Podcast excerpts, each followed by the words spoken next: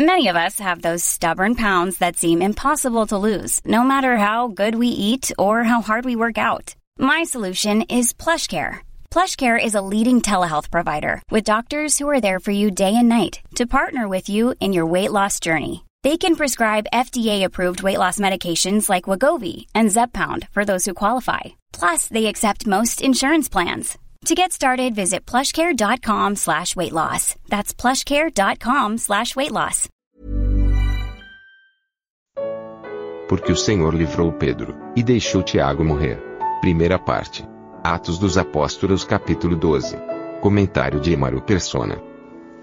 Esse capítulo é muito interessante, não apenas no sentido de entendermos os desígnios de Deus, mas de aceitarmos os desígnios de Deus. Porque nós vamos encontrar aqui dois servos do Senhor, dois fiéis servos do Senhor, uh, Tiago e Pedro, numa circunstância muito semelhante, uh, os dois sendo alvos de, de serem mortos agora, e Herodes queria matar Pedro também, ele só estava fazendo um um charminho religioso, né, esperando passar os dias de festa, como se ele respeitasse alguma coisa, para depois entregar ao povo no sentido de que Pedro também fosse executado. E aqui então ele, ele estendeu as mãos sobre alguns da igreja, Atos 12, 1, para os maltratar, e matou a espada Tiago, irmão de João. Nós não sabemos se isso aqui, politicamente falando, tem algo a ver com a fome que havia sido anunciada por Ágabo no capítulo 11, que viria sobre todo o mundo, porque é muito comum governos buscarem uma, uma maneira de desviar a atenção quando acontecem crises muito grandes. Então, isso, isso é comum, né? Nós sabemos a história da Argentina, por exemplo, quando a crise era muito grande lá, o que, o que, que o, o governo argentino fez? Declarou guerra a Inglaterra, né, um dos maiores poderes navais do mundo, eles declararam guerra à Inglaterra, para desviar a atenção, unir o povo contra um inimigo comum, e aí todo mundo parou de reclamar do governo e ficou todo mundo unido para lutar contra a Inglaterra. Acabaram perdendo, claro. Mas existe isso também na política do mundo, que é buscar um, uma maneira de desviar a atenção, desviar os ânimos, e nada melhor do que encontrar um inimigo para descarregar nele toda a culpa de todos os males que estavam acontecendo. Aqui Tiago é morto e Pedro vai ser morto. Esse Herodes aqui não é Herodes o Grande, que nós vemos lá no começo dos evangelhos, uh, buscando matar o Senhor Jesus. Esse Herodes, eu não estou bem certo se era filho ou sobrinho de Herodes o Grande. É neto, neto de Herodes o Grande. Me parece que a região foi dividida em três em três partes e cada um recebeu uma parte para governar. E aqui era esse Herodes que governava essa parte aqui.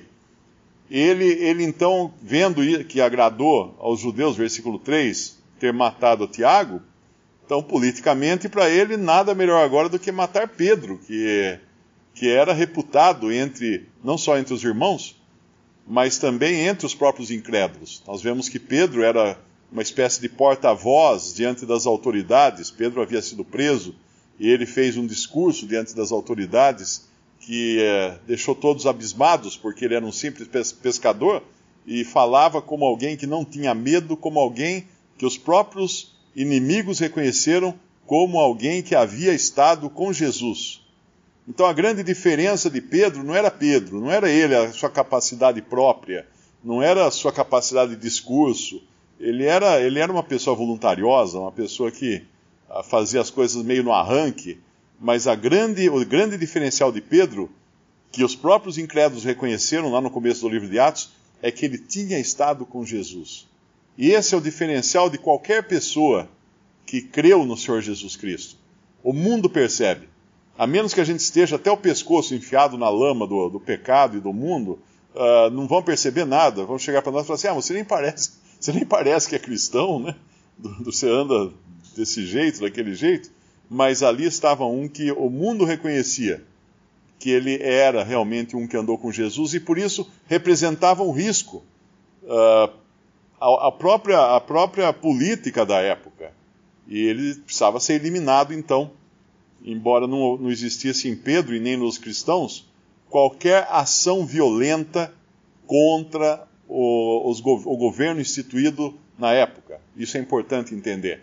Nós não encontramos na história eh, e nem na Bíblia que os cristãos se, se, criassem passeatas contra o governo, se rebelassem contra o governo, que os cristãos fizessem alguma coisa.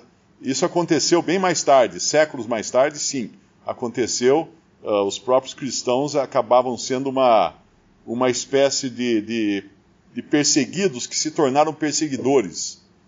E houve muitos combates, muitas coisas praticadas por cristãos, muitas coisas horrorosas praticadas por cristãos em nome de Cristo, mas que, claro, não tinha nada a ver com o Evangelho ou com a sã doutrina. E aqui então, quando Pedro é preso,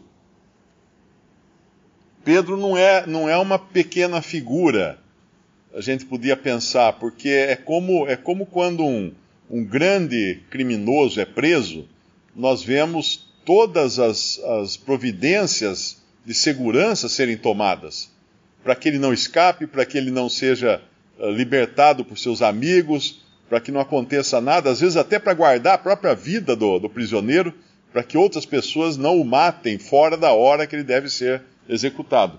E aí, por isso, são colocam 16 soldados para guardar um homem, guardar Pedro, no versículo no versículo 4, e havendo prendido, o encerrou na prisão, entregando-o a quatro quaternos de soldados, para que o guardassem, querendo apresentá-lo ao povo depois da Páscoa. Ora, um homem guardado por 16 soldados, que certamente estavam em redor da prisão. Desses 16, dois estavam na porta da cela, como fala aqui no versículo 6. E quando Herodes estava para o fazer comparecer, ou seja, para ser morto, né, depois de apresentá-lo ao povo, nessa mesma noite estava Pedro dormindo entre dois soldados, ligado com duas cadeias, e os guardas diante da porta guardavam a prisão. Eu acredito que ele estivesse algemado aos soldados, como até hoje é costume levar, às vezes, um prisioneiro algemado ao policial, para não haver, uh, não haver possibilidade dele fugir. E dois guardas na prisão, e provavelmente os outros os outros guardas estavam em redor, ou fazendo aqui, uh, trocando as guardas, né? mas por causa desse homem, de um homem só. E, e o Senhor faz aqui coisa, uma coisa miraculosa para libertar esse Pedro. Porque no versículo 7, eis que sobreveio o anjo do Senhor, na, na versão do Darby, ele fala um anjo do Senhor. Uh, talvez seja uma tradução mais correta, quando nós encontramos na Bíblia um anjo do Senhor, é um mensageiro do Senhor. É um mensageiro, é um, é um anjo mesmo que o Senhor envia para uma determinada função, um propósito. Uh, e quando nós encontramos o anjo do Senhor, no original, é porque é o próprio Senhor numa manifestação uh, espiritual. Nós poderíamos dizer assim que para Paulo apareceu o anjo do Senhor, ou uma aparição do Senhor para Paulo. E disse-lhe o anjo no versículo 8, um pouco antes disso, no versículo 7, 7 né, uma luz na prisão. Eu acredito que essa luz, os guardas talvez possam ter até visto essa luz, mas não viram mais nada, porque são coisas que aconteceram, como aconteceu na conversão de, de, de Saulo Uh, existe até um ponto em que as pessoas em volta, em volta percebem, mas existe um outro ponto que é íntimo, que é o que acontecia realmente com, com Saulo, que ele entendia o Senhor falando com ele, mas os que estavam com ele não estavam entendendo nada. E disse-lhe o anjo, depois que caíram-lhe das mãos as cadeias: Singe-te e ata as tuas sandálias, versículo 8. E ele, e ele o fez assim: Disse-lhe mais: Lança as costas a tua capa e segue-me o Senhor ele tem o cuidado. Uh, aqui Pedro não vai deixar a capa. Na, a capa naquele tempo era, fazia parte do abrigo de uma pessoa. Uma pessoa, a gente pensa assim, por que uma pessoa andava de capa nos tempos antigos? Porque a capa o protegia. A capa era quando ele ia dormir, ele se enrolava na sua própria capa era uma forma de se proteger. As pessoas muitas vezes dormiam ao relento, dormiam no chão, nas suas viagens, e assim o Senhor cuida para que Pedro saia com a sua bagagem. Vamos dizer assim, não é uma saída precipitada. Ah, deixe a bagagem no avião em caso de pouso forçado. Não, ele vai sair com a sua bagagem. O Senhor vai fazer as coisas de maneira ordenada aqui. Uh, e lança as, as costas a tua capa e segue-me. E saindo seguia, e não sabia que era real o que estava sendo feito pelo anjo, mas cuidava que via alguma visão. E quando passaram a primeira e a segunda guarda, olha os outros soldados aqui, chegaram à porta de ferro que dá para a cidade, a qual se lhes abriu por si mesma.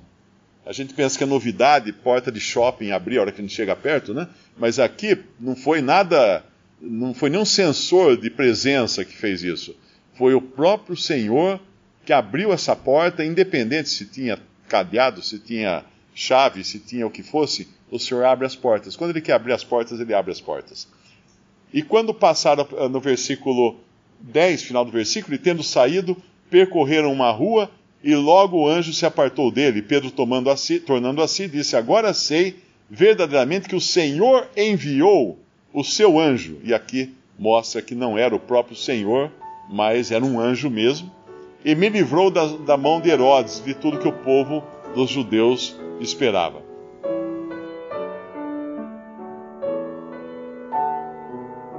Visite respondi.com.br. Visite também 3minutos.net.